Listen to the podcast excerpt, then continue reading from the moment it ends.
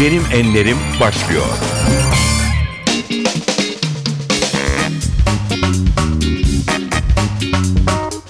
Herkese merhaba ben Aynur Altunkaş. Bu haftada Benim Enlerim programında birlikteyiz. Bugün ülkemizin önde gelen ve sevilen caz sanatçılarından Kerem Görsev'i konuk ediyoruz.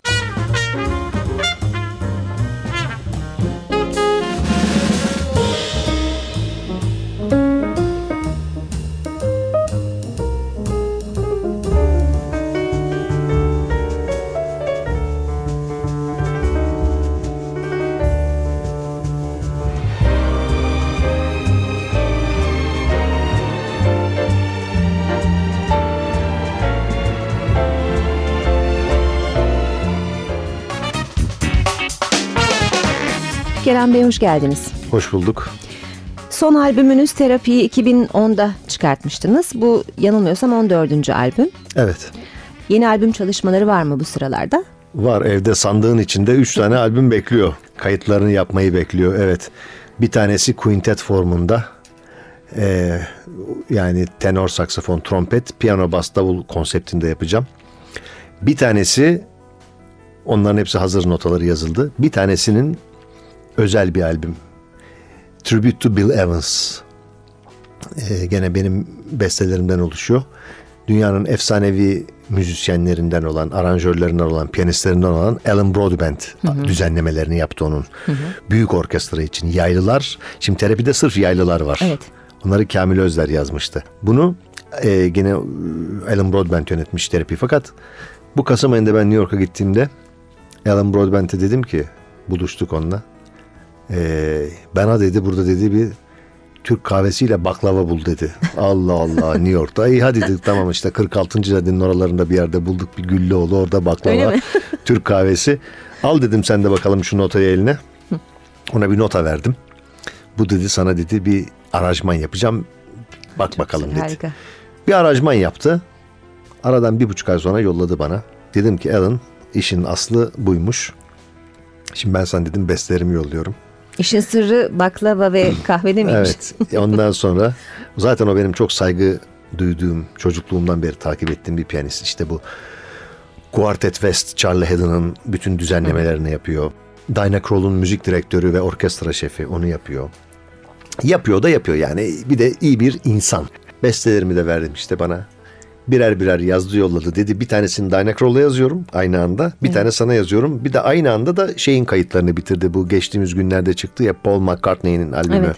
Çok önemli bir stüdyoda yaptınız e, kayıtları. Daha önce de zaten yurt dışında albüm kayıtları yapmıştınız. Benim bildiğim St. Petersburg. Evet. Şimdi bu bugün programda çalacağımız birkaç tane plak daha getirdim. Onları da New York'ta yapmıştım Evet. kayıtlarını. Bu tercih bilinçli mi oluyor? Neden yurt dışında yapıyorsunuz? Nasıl burada Türk halk müziğini biz iyi biliyorsak kokularını, duruşlarını orada da bu Amerikan caz müziğinin kayıtlarını daha değişik yapıp mastering, editing'de birazcık farkları var. Ayrıyeten ikincisi bir hava değişikliği olup oranın havasına girmek, yapacağım projeyle birlikte bütünleşmek, cep telefonunu kapatıp başının hiçbir şekilde ağrılmaması, rahat rahat işlerini halledip huzur içinde Türkiye'ye dönmek gibi de bir lüks Evet, oluyor insanın. Onu anlatacaktım sözünüzü kestim. Bu şeyde Alan her parçayı benim tek tek yolladı ve bütün notaları da bastık, print out ettik Sibelius programından falan fıstık derken Tribute to Bill Evans albümü şu anda evde çalınmayı bekleyecek hazır. Sadece büyük orkestrayla yapacağız ve de 2013'ün Mayıs ayını bekleyeceğiz. Hayal kurmayı seviyorsunuz ve cazın da size hayal kurdurduğunu söylüyorsunuz. Her parçanın bir hikayesi oluyor sizde bildiğim kadarıyla. Bu son albümde nasıl bir süreç vardı? E, terapi de tedavi demek zaten. Evet. Müzikle ben çocukluğumdan beri büyük orkestralar dinleyerek Klaus Ogerman, Nelson Riddle, Johnny Mandel, Robert Farnon, Jordan Jenkins gibi büyük efsanevi aranjörlerin orkestralarının işte Alan Broadbent'in yaptıkları. Bunlarla doğdum büyüdüm ve büyük orkestralarla çalmayı çok seviyorum. Çünkü benim müzikal altyapımda da klasik müzikle de bir eğitimim var. Ee, müzik, klasik müzisyenlere ve klasik müziğe son derece saygı duyarım. Ama benim tarzım bu tarz oldu.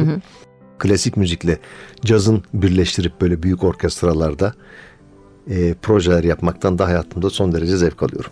St. Petersburg Filarmoni Orkestrası ile çalmıştınız zaten. galiba, Onunla değil mi? yapmıştık evet. O Ee, albümde. Plak yaptık. İstanbul Festivali'nde çaldık. Sonra ben oraya gittim çaldık. O projenin planı işte İstanbul, Ankara, İzmir, Bursa, Adana, e, Hacettepe pek çok klasik orkestrada çaldık. Şimdi de 9 Mayıs'ta Eskişehir'de çalacağız o projeyi. Erol Erdinç yönetecek. Profesör Erol Erdinç yönetecek orkestrayı. Peki bir müzik arası verelim. Programımızın konsepti olarak e, konuklarımız seçiyor şarkıları. İlk şarkımız ne olacak? İlk şarkımız şey olsun hadi şeyden başlayalım. 1997 yılında New York'ta kaydettiğim quintet formatında e, e, konturbasta Eric Reeves, davulda Alvester Garnett, trombonda Jason Jackson, e, saksafonda J.D. Allen, trompette Russell Gunn, perküsyonda Khalil Kahamabel, e, o zamanlar çok modaydı Dalmaçyalı köpekler. Benim Evet. de bir tane Dalmaçyalı köpeğim vardı. İsmi Bebop'tu. Parçanın ismi de His Name is Bebop and 100 Second. 102. Bebop gibi. Onu dinleyelim şimdi.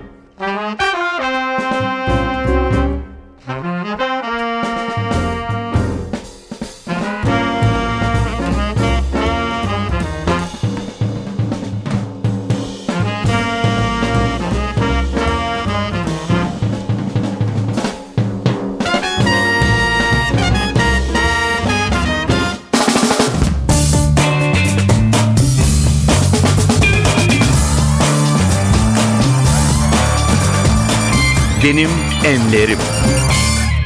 NTV Radyo'da Benim Enlerim programı devam ediyor. Ben Aynur Altunkaş. Bugün stüdyomuzda değerli sanatçı Kerem Görsev ile birlikteyiz. Ee, şimdi biraz geçmişe dönelim. Cazla ilk tanıştığınız yıllara nasıl oldu? İşte konservatuvarda okurken abimin de arkadaşları abimle birlikte Fındıklı'da akademide okuyorlardı. Evet. Tabii akademideki öğrencilerin biraz daha sanatla, görsel, müzikle falan değişiklikleri var. Ali Arif Ersen fotoğraf sanatçısı, ressam. O bana ilk virüsü bulandırdı. O virüs hala içimde. Ben de şimdi topluma e, yaymaya çalışıyorum o virüsü. Çok güzel bir virüs bu. Ölümcül bir virüs değil. İnsanlara mutluluk verici caz virüsü. Caz bir hayal kurdurma mekanizmasıdır. Mesleklerinde başarı sağlıyor insana. Evet. Yani bu müziği dinleyen insanlar daha değişik düşünüyorlar. Hayata çok daha değişik bakıyorlar. Yani benim caza ilk girme dinleyici olarak 1970'lerin ortalarıdır. Sizin için kendini ifade etme şekli diyebilir miyiz caz için? E, caz zaten uzun yaşanmışlıkların müziğidir. Her yaşadığınız e, hikaye bir gizli kahraman ve bir hikaye içeriyor. O hikayeleri de kendinizle bütünleştirip sonra evde notaya alıyorsunuz gerçek bir hikayesi. O notaları bakıyorsunuz içinize siniyorsa e, benim beraber çalıştığım Kaan Yıldız ve Ferit Odman var davul ve kontrbas. Onlar eve gelirler bakarız çaldığımızda geliştirilecek bir şey varsa geliştirmeye çalışırız ki genellikle olmaz. Çünkü hikaye üstünde oynandığı zaman özelliği kaybolan, sihiri bozulan bir şeydir. O hikaye öyle kalmalı. Bana da çok mesela arkadaşlarım e, dinleyiciler, izleyiciler mailler atarlar, fikirler verirler. İşte onu böyle yapın, bunu böyle yapın. Ben hepsine teşekkür ederim, fikirlerinize bakıyorum derim. Gene de kendi bildiğimi okurum. Çünkü hikaye oynatılmaması gereken bir şey. Oynayamazsınız. Orijinal. Ondan sonra o hikayeye biz çalarız. Sahnede de biraz çalarız, ısınır. Evet. İçimize sinerse de kayıt yaparız. Kayıttan sonra da geliriz işte buralarda çalarız. Toplumla da paylaşırız. Aynen öyle oluyor bu işler. Ee, geçmişte kalmaya devam edelim. Ailede peki müzik hikayesi var mıydı? Ya da sizi e, teşvik edenler oldu mu?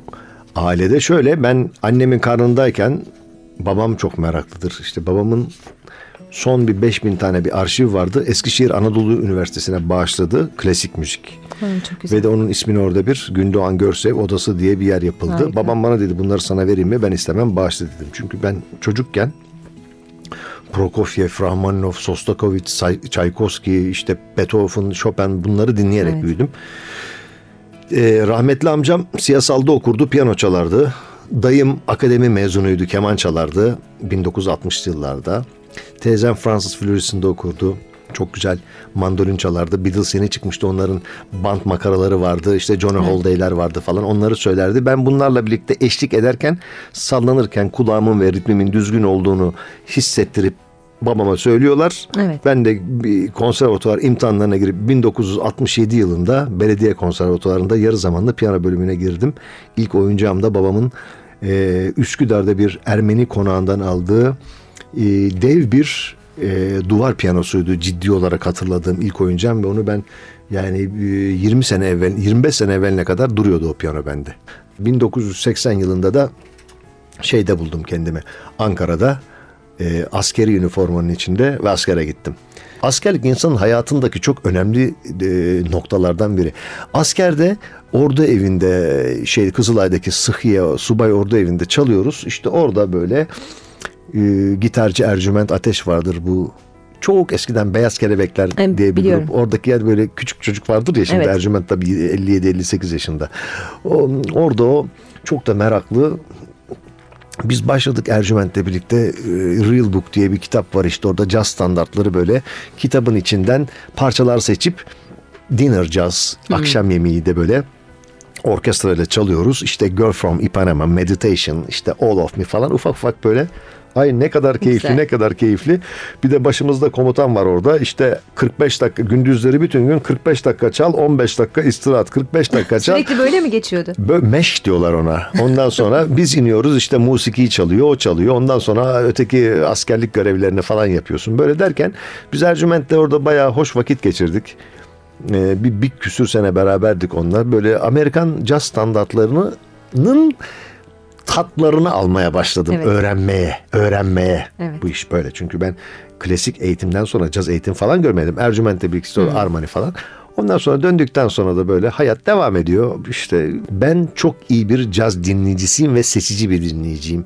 Akustik konseptin dışına çıkmıyorum. Bana hayal kurduran ve benim idollerim bu kulvarın içindeki 40 30 40 tane müzisyenle dö- dönüyor hayatım.